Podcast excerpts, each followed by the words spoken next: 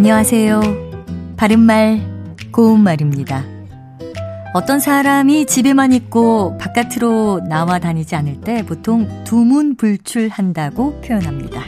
그렇다면 두문불출이란 말에서 첫 번째 글자는 어떤 한자를 쓸까요? 혹시 머리 두자를 쓰지 않을까 생각하지 않으셨나요?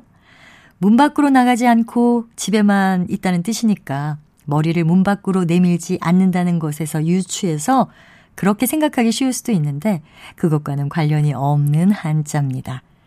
이 한자 성어의 유래는 이성계가 역성혁명으로 조선을 건국하던 시절로 거슬러 올라갑니다. 역성혁명은 쉽게 말하면 왕조가 바뀌는 일이지요. 이성계가 조선이라는 새로운 왕조를 만들자 고려의 유신 72명이 새 왕조를 섬기기를 거부하고 경기도 개풍군에 있는 두문동이라는 곳에 깊숙이 들어가서 죽을 때까지 나오지 않았다고 하지요. 여기서 나온 한자 성어가 두문불출이고요. 첫 음절의 한자는 막을두 또는 팥배나무 두자입니다.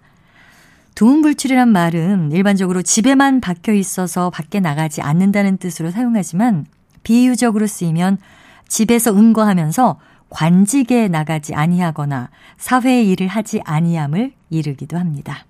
바른말 고운말 아나운서 변우영이었습니다.